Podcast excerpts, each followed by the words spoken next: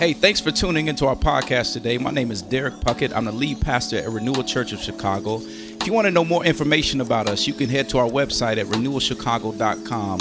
I pray today that this message is a blessing and an encouragement to your soul.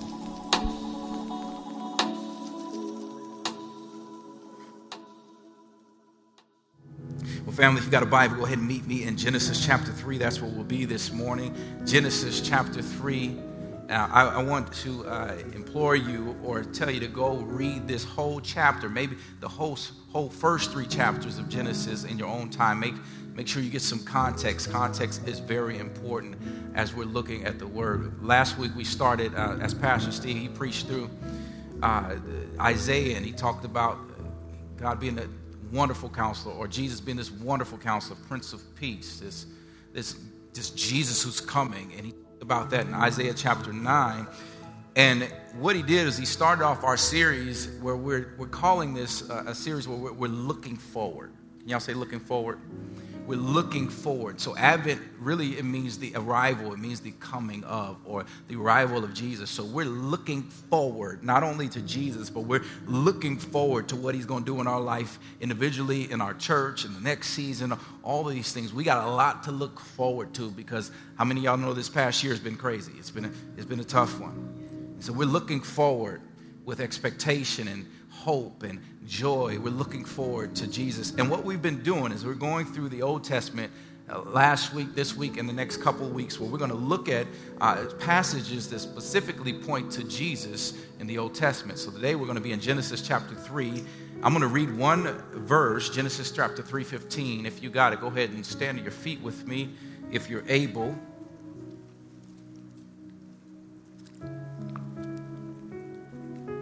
If you got it, go ahead and say, Got it.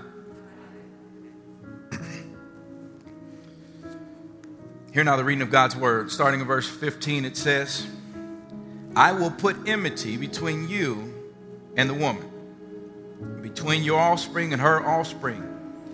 He shall bruise your head, and you shall bruise his heel. The very word of God, amen. Today I want to preach on this topic pre planned provision pre planned provision. Let's pray. Father, thank you for your word. Thank you for your goodness, God. I ask right now, as I ask each week, that you would hide me behind your cross. Decrease me so that you may increase. Father, we need a word from you, not from me, but from you.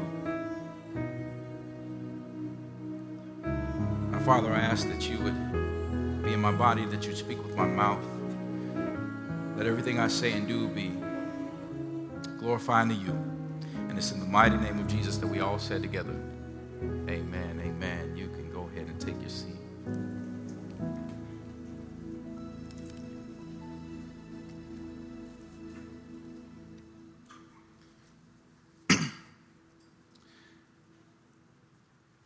Renewal, let me ask you something.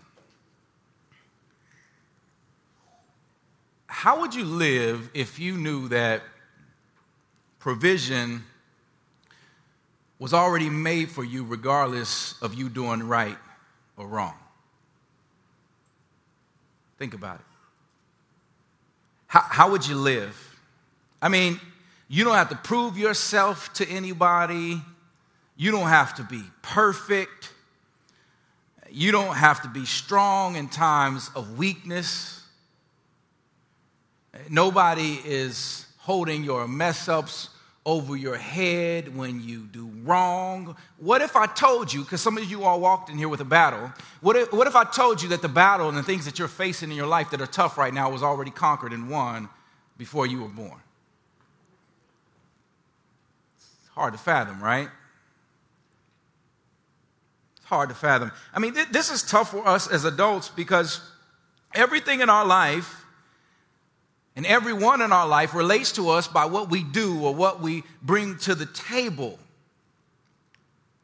And sometimes I, I, look at my kids, you know, the passage of scripture where it talks about we have to be like children when, to get into the kingdom of heaven. I look at them and I'm like, man, I, I, I get this scripture because here's the reality. When I'm looking at my kids, they run around without a care in the world. Like, eh, like they, they got it all handed to them. They're, they're, they're, they're doing well. It, it's all good, Daddy. We got it. We got a roof over our heads, all of these things. They run around and they're just happy go lucky. And I'm like, oh, that's how I should be. There's freedom. But see, with my kids, they get to grow up with the privilege that I didn't have. My wife and I didn't have this privilege where we grew up in a family where it was a single mom and we didn't have two parents in the household. And some of you, are, you all grew up like that too. Maybe you did have two parents in the household, but maybe they weren't present. And see, my wife and I uh, have children that are growing up in a household with a father and a mother who provides for them and loves them regardless of the right or the wrong they do. Now, hear me. I'm no, in no way am I saying that we're perfect and we got it all together. No, we mess up. But what I'm really saying to you, and I don't want you to miss it, is that there's a certain freedom that my kids have with two parents that I didn't have. See, in my household with single parent, there was an unspoken understanding of this unspoken understanding where I knew I had to make it. I knew I had to make it, which didn't allow me to live from a place of freedom. But watch this. Instead, I lived from a place of pressure. Pressure to make it. Pressure to be the best that I can be in everything I did. Pressure to make good money. Pressure to stay out of trouble. Pressure to get a good job. Pressure to get a scholarship. Pressure to be an example for others, especially my younger three sisters. There's pressure. Pressure because I knew as much as my mom wanted to provide the moon and the sun for me, she was struggling trying to provide my immediate needs. Pressure. There was no safety net. If I'm honest with you today, that pressure is still something I have to fight against. Still something that lingers within me. Meanwhile, my kids, on the other hand, I, there, there's things I'm putting in place or pre planning, putting in place for them, like 529 accounts for their college or, or different investments that they'll receive someday down the line, pre planning provision for them, regardless of what they do. See, we as parents aren't just providing or trying to take care of the immediate needs, but we're looking toward the future where my kids, on the other hand, y'all, they ain't tripping off of that. That's actually, they're not even on their radar. The only thing they're thinking about, Daddy, what we eating pizza after church? But we're pre planning, we're, we're thinking about provision for our kids. So prayerfully, they will live from a place of freedom instead of pressure. That doesn't mean they won't struggle, they will struggle, they have issues. But freedom instead of pressure. Where am I going with all of this? Hear me in this passage today, in verse uh, 15 of chapter 3 of Genesis, God puts a plan of provision in place for his followers to prevail and win in life, regardless of their right and wrong. And the truth of the matter, hear me, is that that should cause the believer to live from a place of freedom instead of pressure. Freedom. Got two points and I'm out your way. Number one, is God enough? It's a question. Is God enough? And number two, our great Redeemer. Our great Redeemer. It's a lot of y'all in here, so y'all gonna have to talk because you're kind of quiet.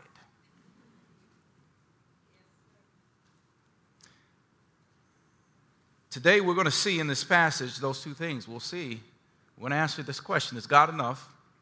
And our great Redeemer. Here, right in the midst of Adam and Eve's rebellion, here in chapter 3, God is handing out righteous judgment. And I say righteous judgment, emphasis on righteous, because they were told not to eat from this tree, but instead they did it. So hear me, there had to be judgment in order for there to be justice or things to be made right. Simply put, without justice, there is no peace.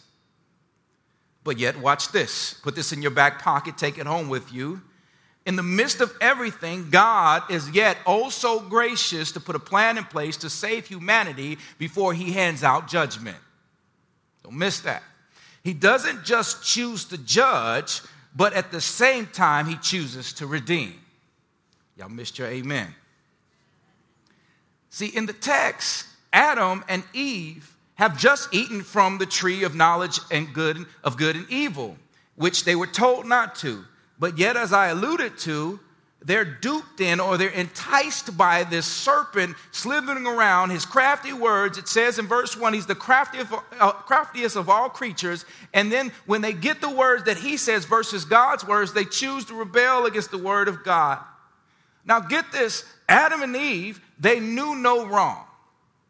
Knew no wrong. They're in perfect peace. They're in perfect harmony with God honestly, y'all, they're not even thinking about this tree. We don't even see them thinking about this tree until this snake comes into the picture and starts throwing out all these words against God's words. Y'all, they literally had everything they needed in relationship with God. I could imagine them to just skipped into my Uh, they naked too, by the way, all the way through the, the, the garden, just, just having a good old time, just frolicking around. They don't care about nothing because everything's provided for them.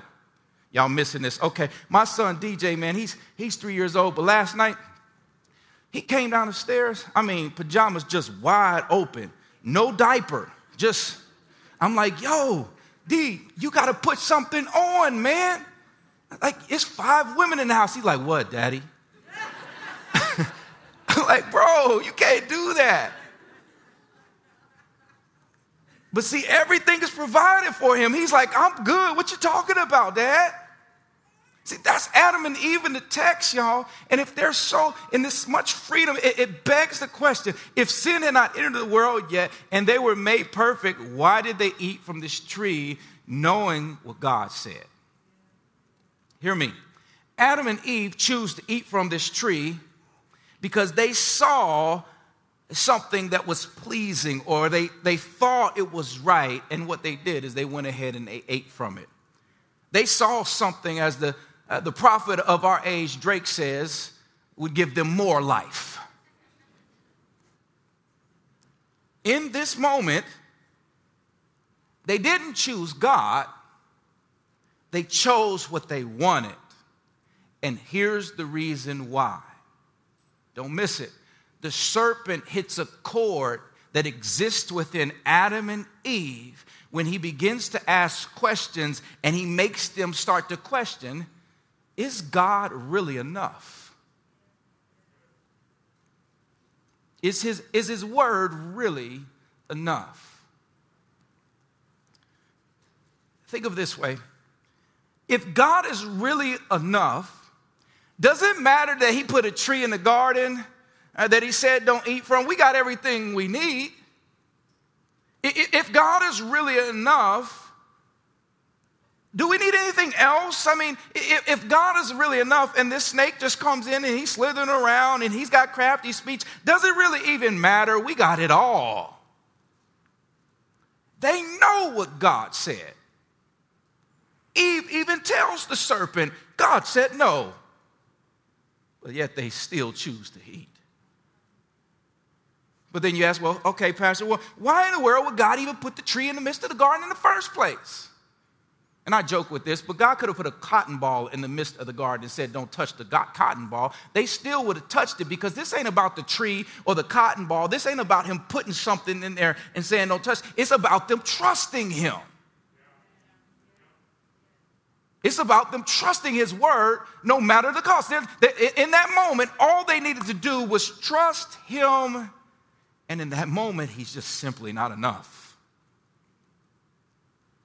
See, at the heart of this original or first sin with Adam and Eve, humanity's foundational problem is highlighted. And that is trusting more in ourselves and our own judgment instead of trusting in God. Ultimately, we say to God, You're not enough, and I need more.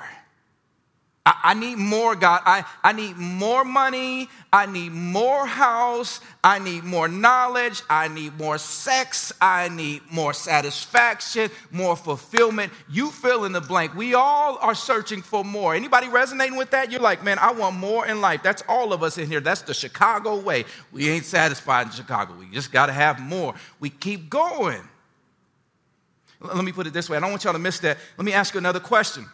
As we look towards the advent of Jesus, this coming of Jesus, this is Christmas season, this arrival of Jesus, let me ask you, you just directly, is God enough?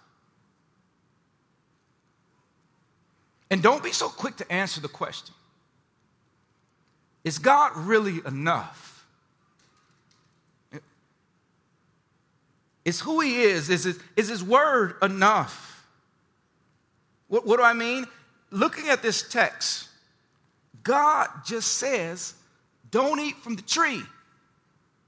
It's simple, right? Don't eat from the tree lest you die. Don't eat from the tree. That's all it is. You got everything you need with me. You got everything you could ever ask for. You have peace, perfect harmony with me. Y'all ain't even got clothes on. No care in the world let, me put it this way Adam, Adam and Eve, because uh, I don't want y'all to miss this. Adam and Eve, they're not like us.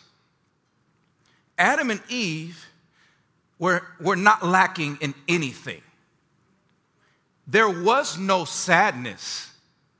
There's no pandemic. There's no school shooting like in Michigan.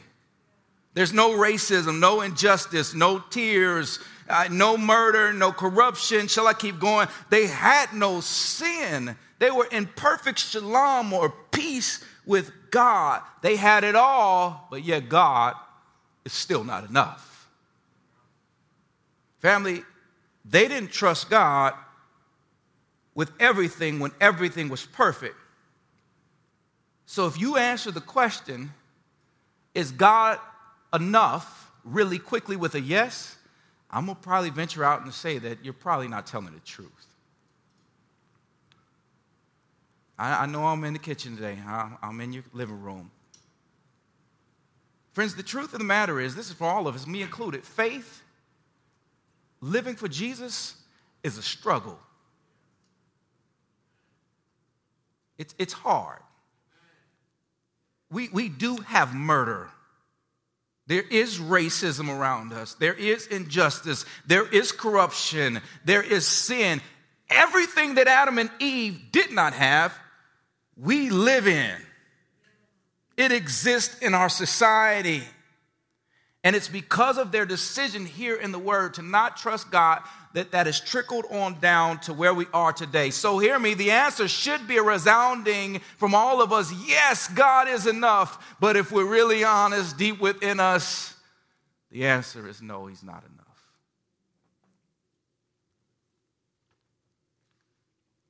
So, before we just throw Adam and Eve under the bus, I ask this question is God enough? Because just like Adam and Eve, we still have that same question lingering in front of us Is God enough? Do you believe God is enough? When you're tempted, is God enough? When you're going through that trial, is God enough? When you can't see your way out, is God enough? Here's the reality some of us have walked in the church today, and you're sitting right in the middle of answering this question Is God enough? Do I really trust Him? Some of you are in a place of, I'm dismantling my faith, all the racism, all this stuff, and I see this in the Bible, and I see this person talking about this. Well, I feel this way. I don't know if I can believe in a God who allows all this stuff to happen. I don't know if I could do this anymore. This pandemic is getting to me. I've lost loved ones. I've lost jobs. My marriage is, on, is, is shaky at best, probably really on the rocks.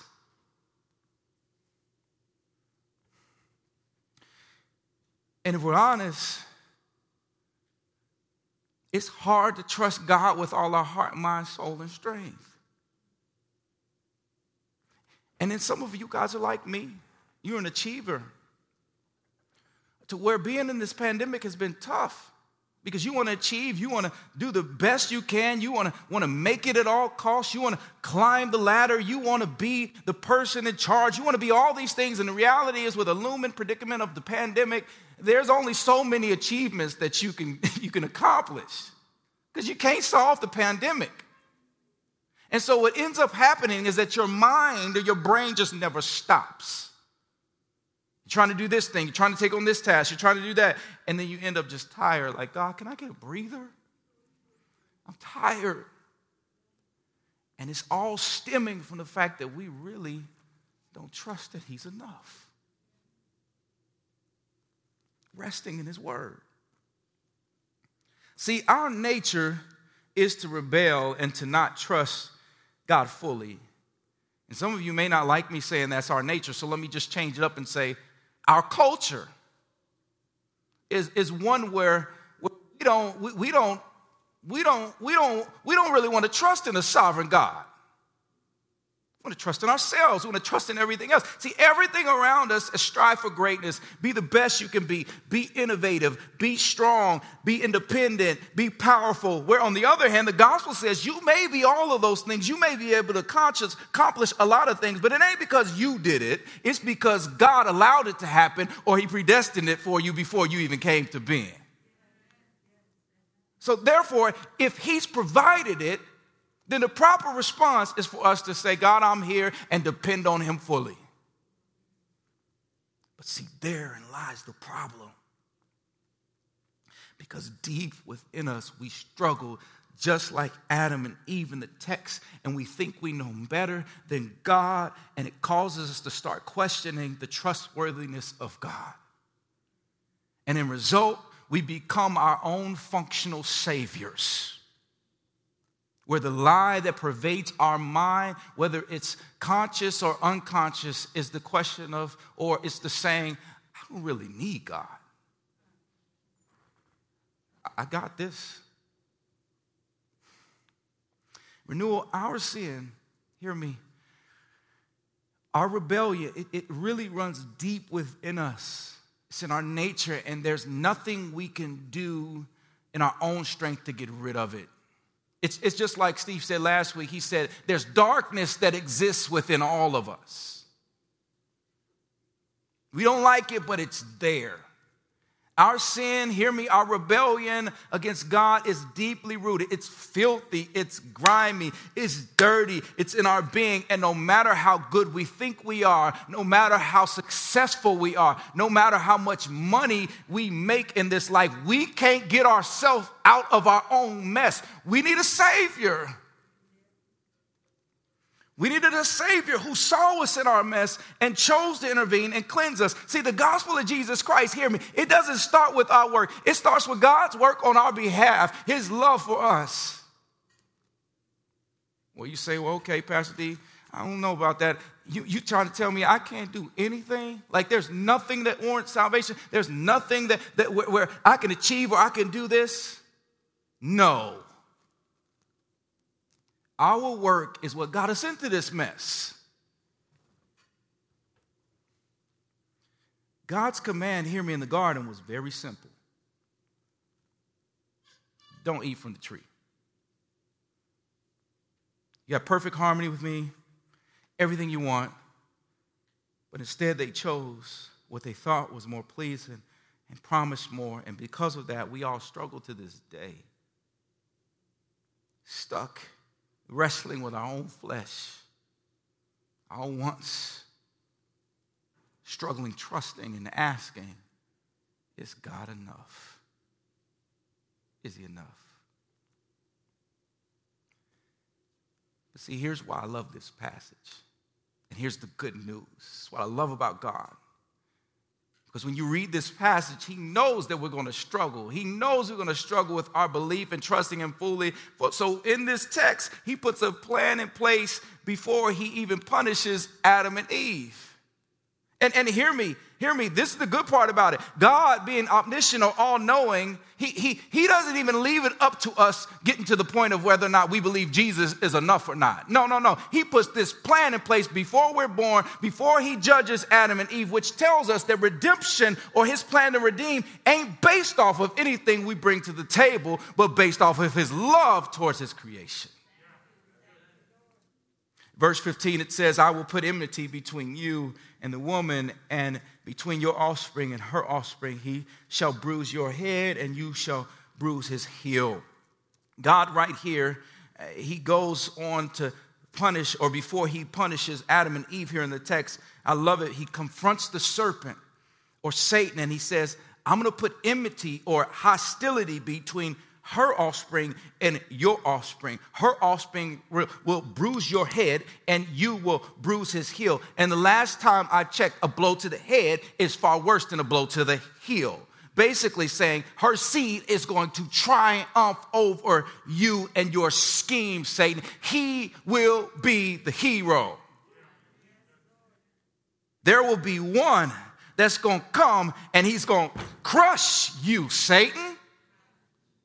Friends, it's almost as if God in this passage knew his children are oblivious. It's like a parent putting up a, a, life insurance policy saying, they don't know about this, but just in case something happens or I die or when I die, I'm gonna put this in place so, so they can have provision or, or they can take care of themselves. They don't need to know about it, but it's there for them. He knew his children didn't stand a chance against Satan and the ways of Satan. He says, so, so, so I'm gonna let you live today, Satan but one day there's someone that's to come and he's to crush you. He's to crush you. Now, mind you, Adam and Eve, as I just said, they, they, they don't know evil at this time. It, it's, they, it's really not even fair that they're going back and forth with this snake right now.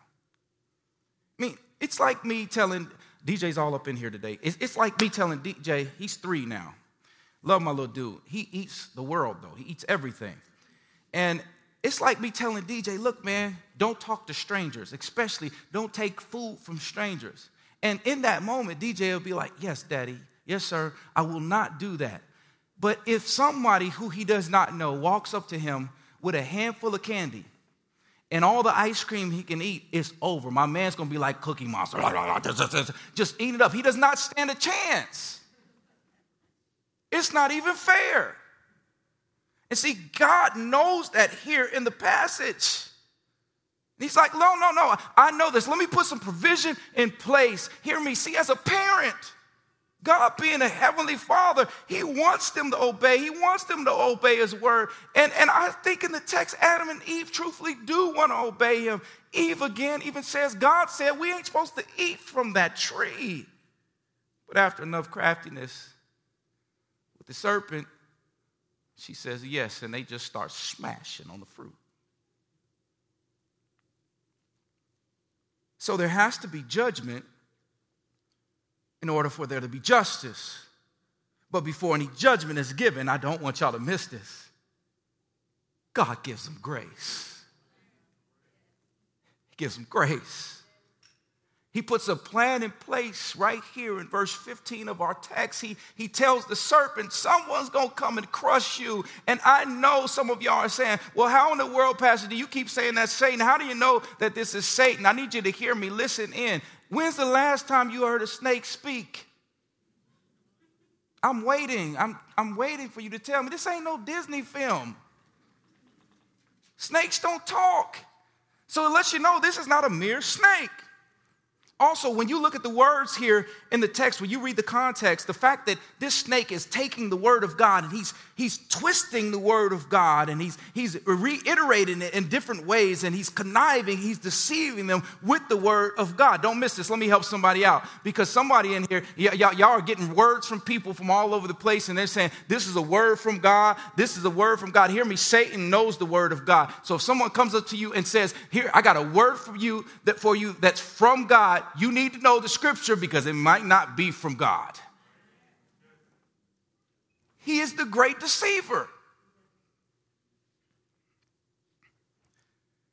He did the same thing to Jesus in Matthew chapter 4 when you read the Gospels. When Jesus is baptized and he goes into the wilderness and he starts fasting for 40 days, Satan comes and he's like, Well, Jesus, why don't you take this stone? If you're hungry, take the stone and, and turn it into bread. And Jesus says, Well, man shall not live off of bread alone. And then he says, Well, let me try something else again. He says, Well, look, throw yourself off this cliff. And when you throw yourself off the cliff, the angels, God will surely send and they will save you. And then Jesus uses the scripture again. He says, Well, you shall never never put the Lord your God to the test.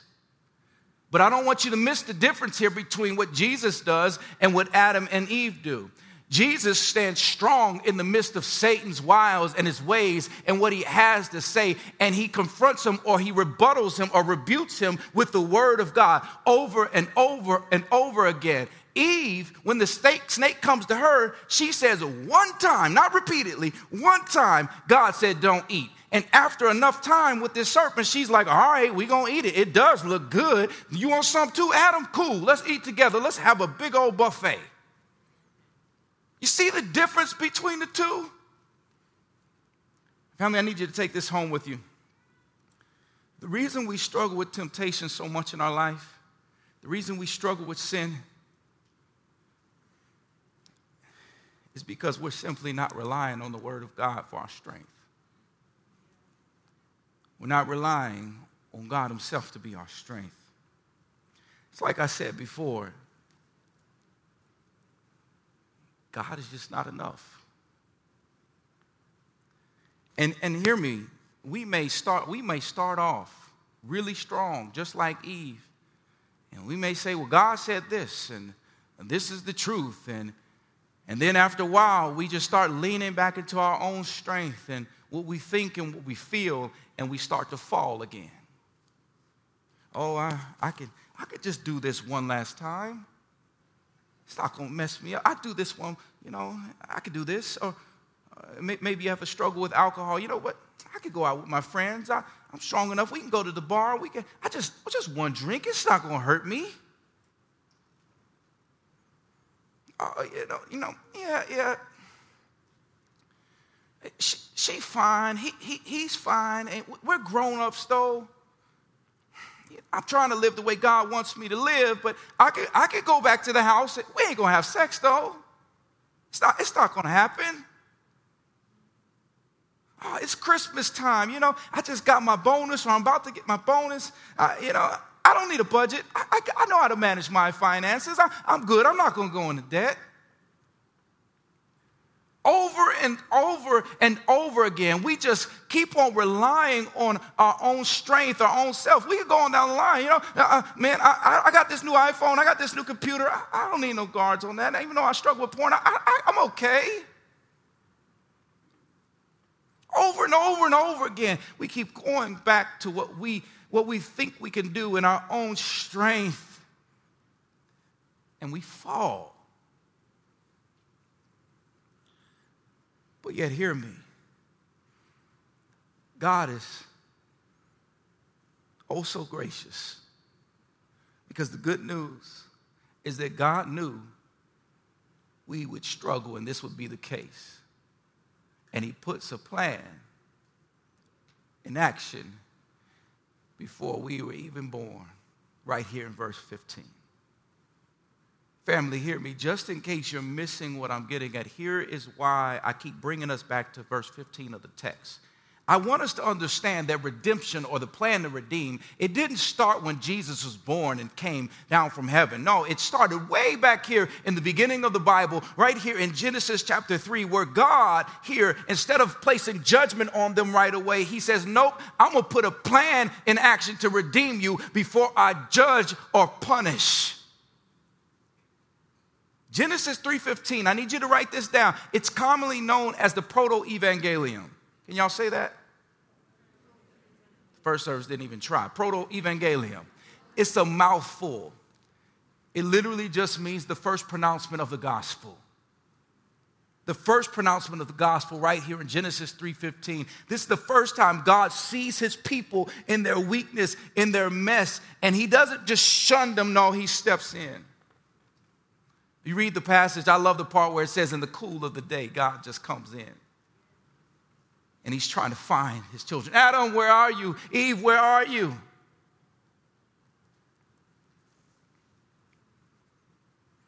Adam and Eve, they're weak at this moment. They're naked, naked and ashamed. Their eyes have been opened since they ate from the tree, and they now know what it feels like to be distant from God. And God, He's gracious by not killing them, but He's also justice because He judges them for what they did. God is gracious by putting a plan in action where He would send the seed of the woman to crush the serpent's head. But yet he's still just by allowing them to feel the consequences of their own sin.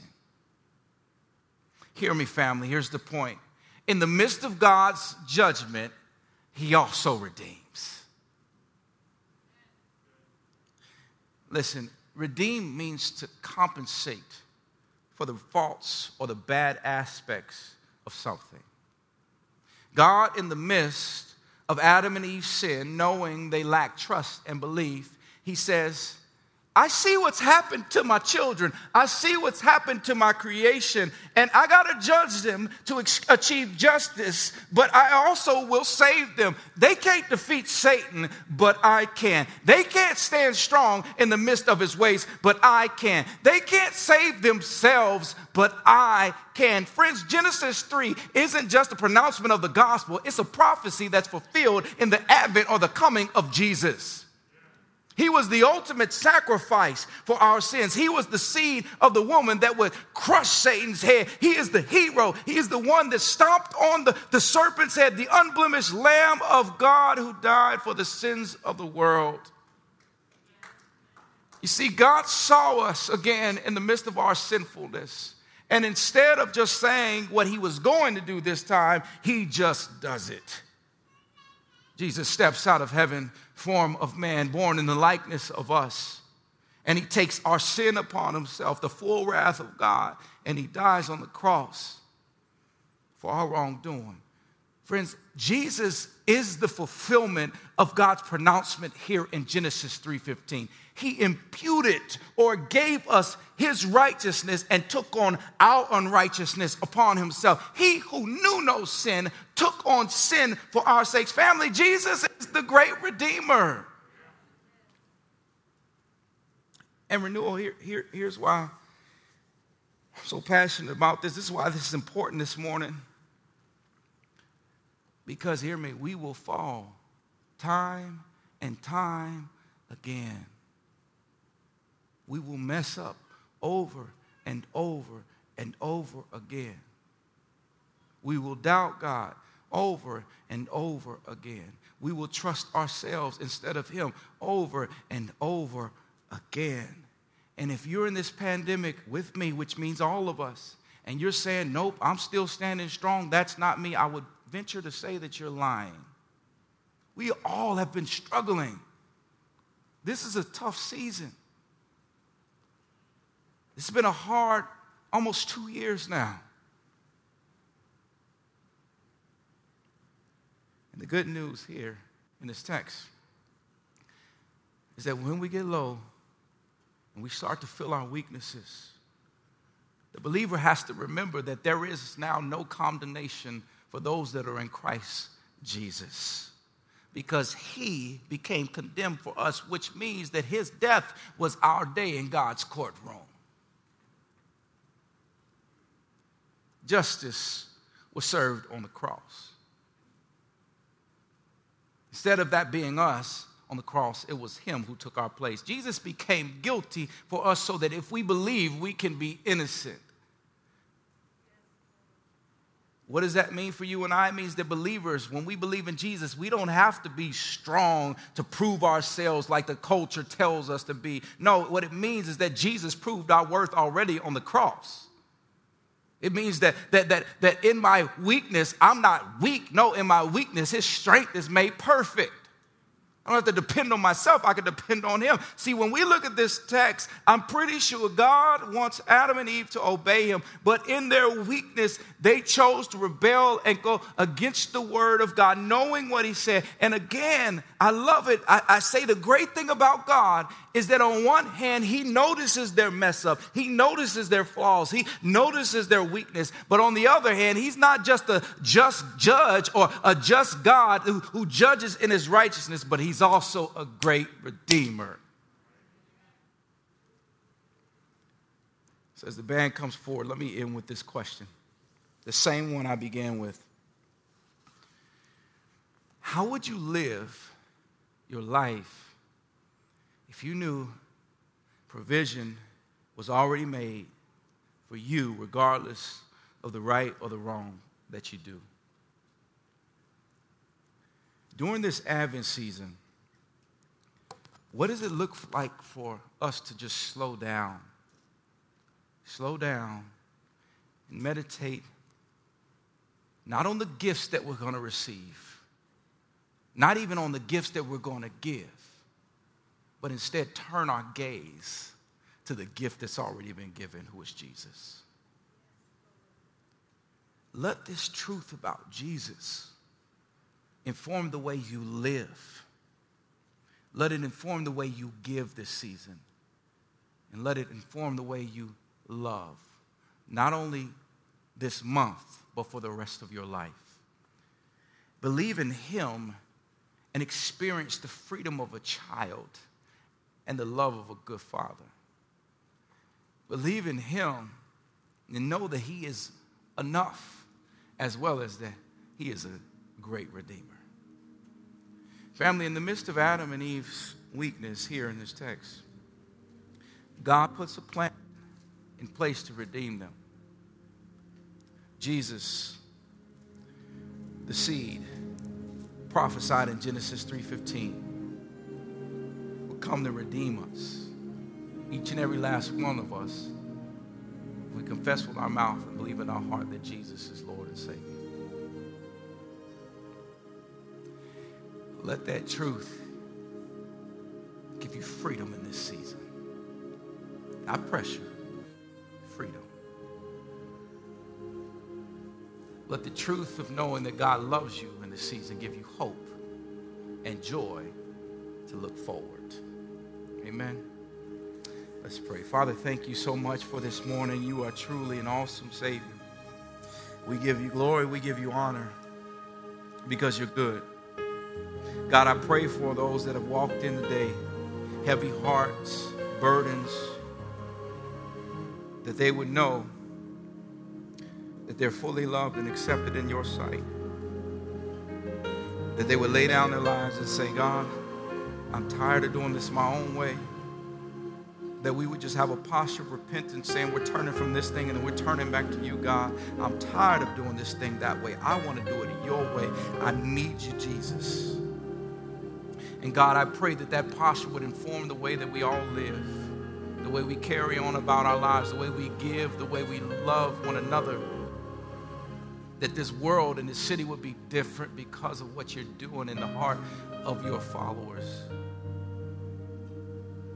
Jesus, we not only thank you for today, but we thank you for what you did 2,000 years ago. And we thank you for the beginning of time, God, where you would put a plan in place, regardless of our right and wrong, and say, I'm going to put this here for my children so they would know that I'm good and that I love them. And I got them in the palm of my hands if they just trust me. Father, I pray that that would be us this morning. And even in those spaces where we struggle, help our unbelief. We thank you. We pray all these things in the mighty name of Jesus. And everyone said together, Amen. Thanks again for tuning into our podcast today. I pray that it was a blessing and an encouragement to your soul. I look to see you at one of our services at 9 or 11 a.m. on Sunday morning. Take care. God bless you.